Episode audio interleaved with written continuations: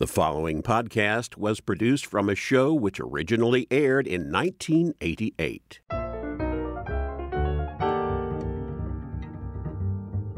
Hi, I'm Marion McPartland. My guest today is Gene Harris. He's a gentleman I'm very familiar with through his music, because a few years ago he was an integral part of a very well-known group, The Three Sounds. Hello, Gene. How are you? Hello, Marion. How are you? I'm just fine. It's good to see you. It's great to be here with you.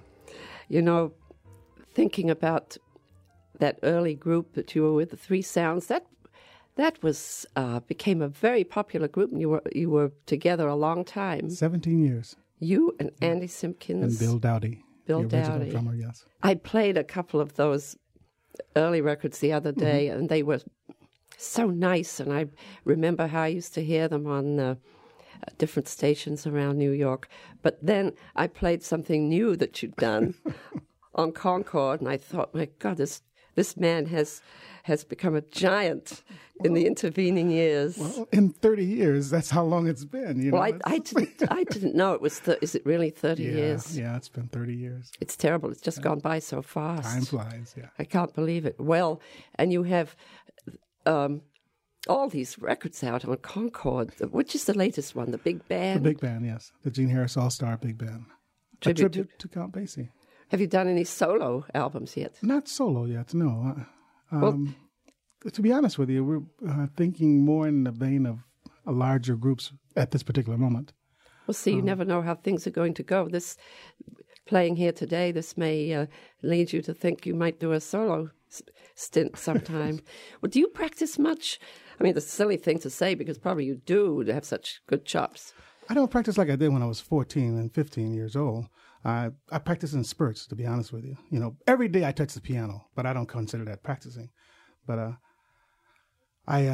some days I'll spend 4 and 5 hours, and other days I'll just go by the piano. I have to touch it, you know. Yeah. I'm the same way, but I guess I pretty much do the same thing.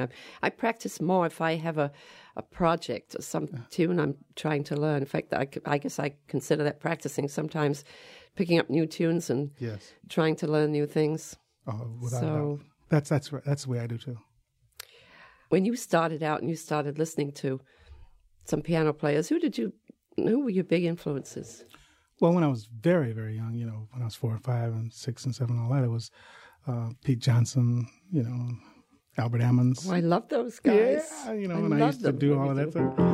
Oh man, I'll tell you, I used to do that stuff all the time. You know, that's hard to do. Oh yeah, isn't it? Yeah, you got to have a strong left hand to do that. Yes, indeed. Yes, but then later on, naturally, I didn't realize it at the time, but I also was listening to Art Tatum.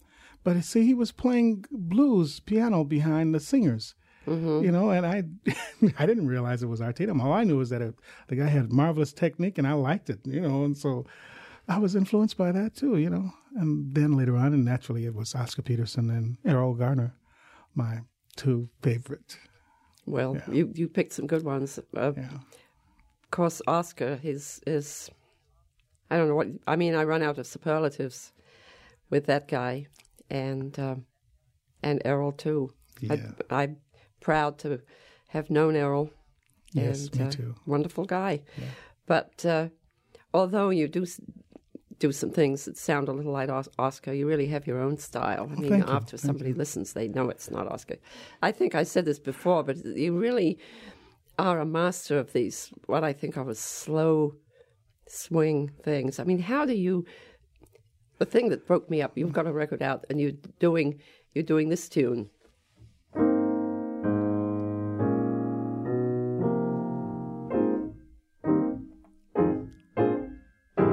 Oh, that just absolutely kills me. Like A-Train, the A-Train... ballad. The A-Train ballad.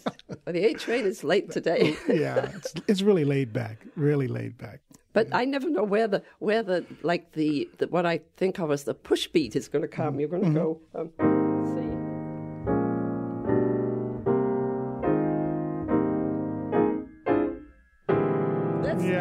That's the thing. I'm afraid I would either be ahead or behind when I'm doing that. Yeah, I understand. But not in your case.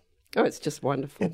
It isn't done with that much emphasis on the push beat. That's why it's all kind of laid back, and it just falls right into the cracks.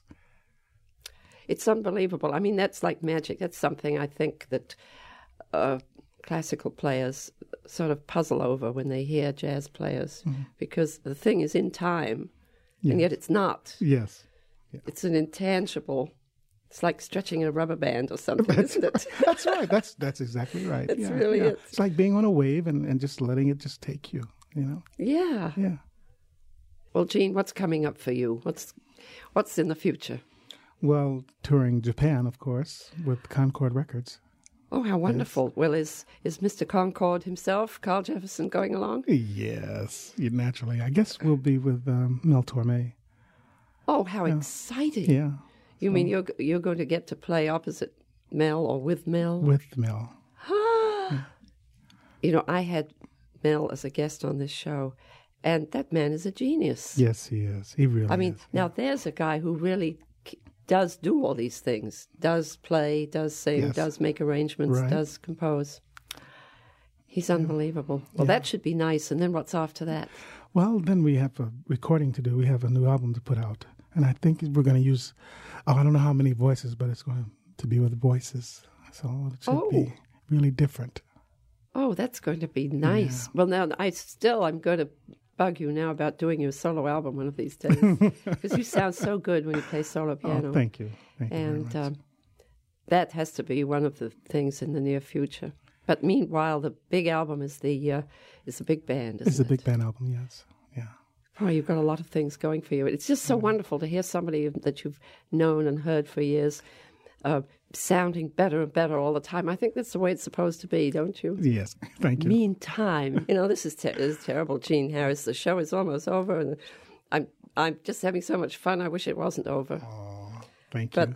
I've had such a good time, and I hope you have. Yeah, I've had a wonderful time.